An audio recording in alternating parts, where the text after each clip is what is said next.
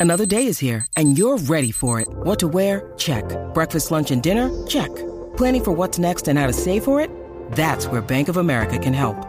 For your financial to-dos, Bank of America has experts ready to help get you closer to your goals. Get started at one of our local financial centers or 24-7 in our mobile banking app. Find a location near you at bankofamerica.com slash talk to us. What would you like the power to do? Mobile banking requires downloading the app and is only available for select devices. Message and data rates may apply. Bank of America and a member FDIC. When you need mealtime inspiration, it's worth shopping Kroger, where you'll find over 30,000 mouthwatering choices that excite your inner foodie. And no matter what tasty choice you make, you'll enjoy our everyday low prices, plus extra ways to save, like digital coupons worth over $600 each week. You can also save up to $1 off per gallon at the pump with fuel points. More savings and more inspiring flavors make shopping Kroger worth it every time. Kroger, fresh for everyone. Fuel restrictions apply. In this episode, we talk about how you can deal with social anxiety. Get excited because this is Tiny Leaps, Big Changes. Big Changes. Big changes.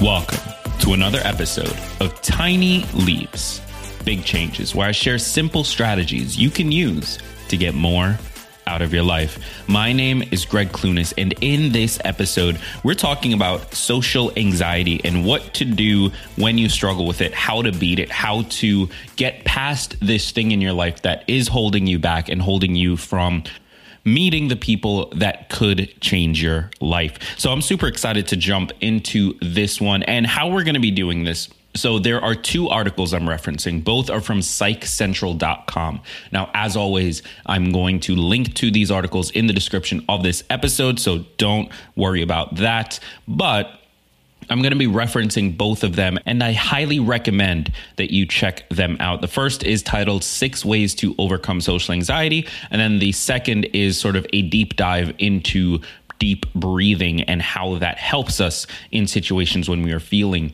anxious. So I've pulled out three different tips, three things that you can do today, the next time you feel that anxiety coming on in a social situation, when you are out and you are with a bunch of friends and there's a bunch of new people, or it's a big group, or whatever your trigger is, the next time you feel it, you can try some of these tips and they should help. So I'm super excited for that. Now, the first one, the first big thing you should try to do when trying to manage your social anxiety is to practice deep breathing. Now, we've talked on this show about the power of breath and how even just getting more oxygen into your system can help calm you down. Deep breathing can be helpful for pretty much everything in your life, right? So, whether it's stress or anxiety or uh, just needing to relax and, and get ready for bed, like there's so many things that taking deep breaths can help us through, even so much as productivity and, and, being able to focus more.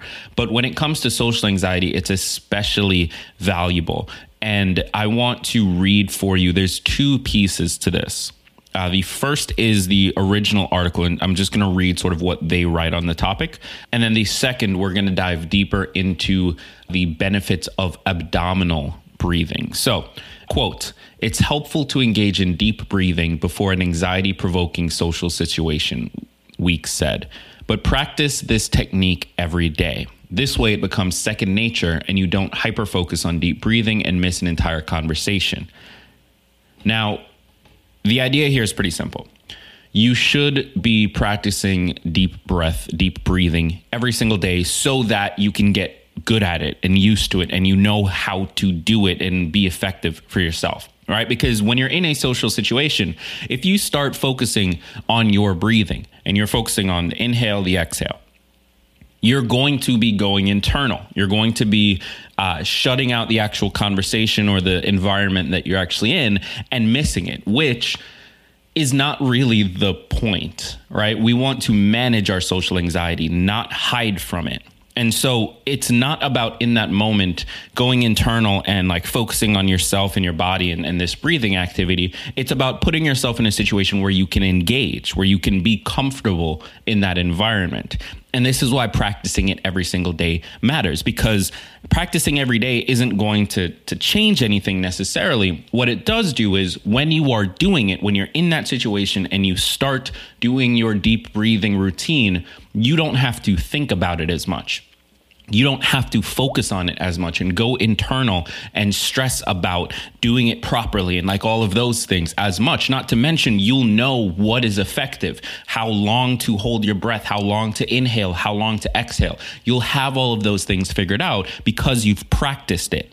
And I, I, keep emphasizing that word because so much of this, so much of changing your life and improving your specific situation is about practice. It's about gaining the muscle memory to be able to do that thing. And so it's the same with deep breathing. If we want to be able to perform in a situation that is anxiety inducing and still get the benefit of that situation, we need to practice deep breathing every single day so that when we're in that situation, it's not as difficult for us to utilize that technique. Now, one thing that uh, they talk about in the article is the benefits of abdominal breathing. So I pulled a second article and I just want to read to you the exact quote from their section titled The Benefits of Ab- Abdominal, excuse me, Breathing. So here we go. Abdominal breathing is also known as diaphragmatic breathing. The diaphragm is a large muscle located between the chest and the abdomen. When it contracts, it is forced downward, causing the abdomen to expand. This causes a negative pressure within the chest, forcing air into the lungs. The negative pressure also pulls blood into the chest, improving the venous return to the heart. This leads to improved stamina in both disease and athletic activity. Like blood, the flow of lymph, which is rich in immune cells, is also improved. By expanding the lungs' air pockets and improving the flow of blood and lymph, abdominal breathing also helps prevent infection of the lung and other tissues. But most of all, it is an excellent tool to stimulate the relaxation response that results in less tension and an overall sense of well being. So there you have it. Deep breathing. And when I say deep breathing, I mean belly breaths, like inhaling so that your stomach expands. Like that's how you breathe with your abdomen. Doing that alone can help you in a situation where you are feeling anxious, where you are struggling to be a part of the group but you need to practice it every day so that you aren't focusing on it. And let's not forget, it has all of these other benefits improves stamina, improves your blood flow, improves the flow of lymph, helps protect the lung and other tissues in your body. So there's really no reason not to practice this every day because it's going to benefit you in a lot of other ways as well. Now, when we get back, we're going to jump into the next two pieces of advice for when you are feeling anxious in a social situation. Stick with us. So, before we jump back into the episode, let me tell you about the most useful app on my phone. We all know that it's hard to find the time to sit down and to read and learn more and just sort of absorb all of the knowledge that is out there, right? There's so much knowledge, so much content, so much for us to learn and implement in our lives. And when you don't have free time, you can't read or work on your personal development, which is a massive setback, one that I know all too well. Well, there is an incredible app that solves this problem, and I highly recommend it. It's called Blinkist. Blinkist is really unique and it works on your phone, your tablet, or your web browser. Basically, they take the best key takeaways, the need to know information from thousands of nonfiction books and condenses them down into just 15 minutes that you can read or listen to.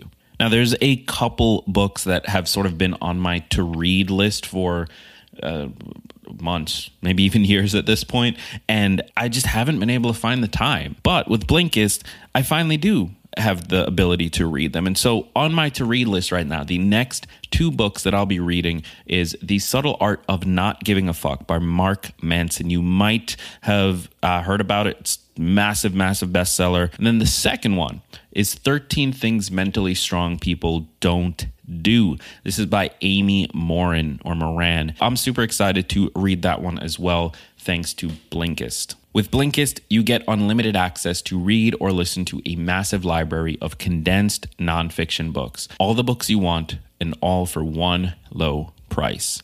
Right now, for a limited time, Blinkist has a special offer just for Tiny Leaps listeners. Go to Blinkist.com slash Tiny Leaps to try it free for seven days, and you get to save 25% off your new subscription once you sign up. That's Blinkist, spelled B-L-I-N-K-I-S-T. Blinkist.com slash Tiny Leaps to start your free seven-day trial. And also, if you decide to sign up, you get to save 25% off, but only when you sign up at Blinkist.com slash Tiny Leaps. And we are back. Now, the next thing, the next thing you can try to help with social anxiety, and this is more of a long term strategy, right? This isn't a tactic, this is a strategy for helping you fix this problem once and for all. Now, there is a concept called an exposure hierarchy. And essentially, what this is, and I'm going to read the quote for you here in a second, but what this is, is a think of it like a ladder, right? Where you've got on the bottom, this is like the easiest thing you can do, the easiest situation you could find yourself in that would be a little bit of a challenge, like a tiny little challenge, baby challenge, right? And then as you go up the ladder, it's increased exposure to that thing. So it's almost like exposure therapy, but you're using this hierarchy to help you uh, approach it in a structured way. Now, I'm going to read the quote here from the article because I think it's really, really valuable, but I might jump around a little bit. So make sure you click the link in the description to read the full, uh, full information on exposure hierarchies. Quote, an exposure hierarchy is a list akin to a ladder where you write down situations that cause you anxiety in order of severity. Then you perform the easiest behavior and keep moving up the list. To create your own hierarchy, list 10 anxiety provoking situations and rate them on a 100 point scale, 0 being no anxiety, 100 being severe anxiety. Your list might start with asking a stranger for directions and end with joining Toastmasters. Now, that's the end of the quote. The only thing that I would recommend different here, and it's not even really um, different or better necessarily, it's, it's just a, a, a slightly altered way of looking at it. I would rate them on a scale of one to 10 and the rule is you cannot rate something a seven. Now, the reason I do this is because if you only have one through six and eight through 10, it helps you very clearly categorize where this thing should be, right? If you got a 60% in school or an 80% in school, that's two totally different places. But a 70%, that's the middle. That's the thing that makes you feel like, okay, this was fine, right? So we remove seven as an option. You can rate them from one to 10, and then you make that order from least to highest, and you just go down the list one by one by one. And this type of thing works incredibly well because of the tiny leaps philosophy because it's about small change over time that becomes easier to maintain and that's really what we need to be uh, approaching when we're trying to change things like a, an internalized reaction to social situations. Now, the third piece of advice, and again, all of these are from the article on psychcentral.com. So check out the link in the description. Uh, the, the last thing is to create objective goals. And I'm just going to read directly from the article here. Uh, quote People tend to disqualify the positive when they feel anxious. They might do well, even great, but because of their anxious feelings, they see their performance as abysmal. That's why therapists encourage clients to create objective behavioral goals. These are behaviors that anyone in the room would be able to observe. It doesn't matter how you feel or whether you're blushing or sweating, which you can't control anyway, in a social situation. For instance, if you're working in a group setting, the objective behavior would be to make three comments. This also gives you a good barometer for judging your progress. Again, you're not focusing on whether you felt nervous, rather, you're focusing on whether you performed the actual behavior. End quote. So this reminds me of uh, something we talked about in a recent episode where we're just shifting the way we set goals, right? It's less about here's this outcome that we're trying to gain and more about what is the process to get there? What is the actual activity I can do and did I do that activity or not? Right? It becomes a binary situation, something that is objective. You can tell whether or not you did it, and you don't have to worry about the emotional side of it. And I think this is a phenomenal piece of advice if you're struggling with social anxiety because you might misremember how you did. You might misremember what you were feeling in that situation right? You you were in this group and it was probably fine. To everybody in the group, it was fine. No one really noticed anything. But in your mind, oh, you said this dumb thing and you laughed weird and you burped at that one point and all of these things just flood through your head, right? And then you start to micro analyze every single thing that you did or didn't do or said or didn't say. And all of a sudden, the entire engagement was terrible, even if it was totally fine by focusing instead of that on on on all the stuff that you think you did wrong focusing on things like did i say this thing right? Did i ask these questions? Did i do xyz and it, it seems very analytical. It feels very like surgical and and um, uh, what's the word i'm looking for? It, it feels very like sterile right? We're taking social engagement, social situations, and essentially making it a to do list.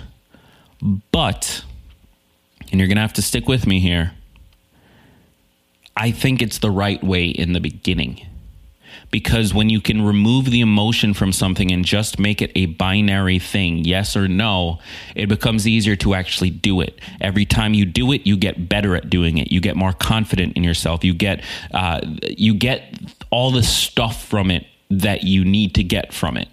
And what that does for you is eventually you feel comfortable in that situation and it's no longer a problem and you don't need the to-do list you don't need the the sterile approach to it so while we are not computers it can sometimes be a good thing to act like a computer in order to get past the emotional stuff that we and our brains add to situations so, again, I highly recommend you check out the full article. Just to quick recap uh, three things you can do to help you with your social anxiety. Number one is practice deep breathing daily so that you can get good at it and can utilize it in a situation without checking out of the situation.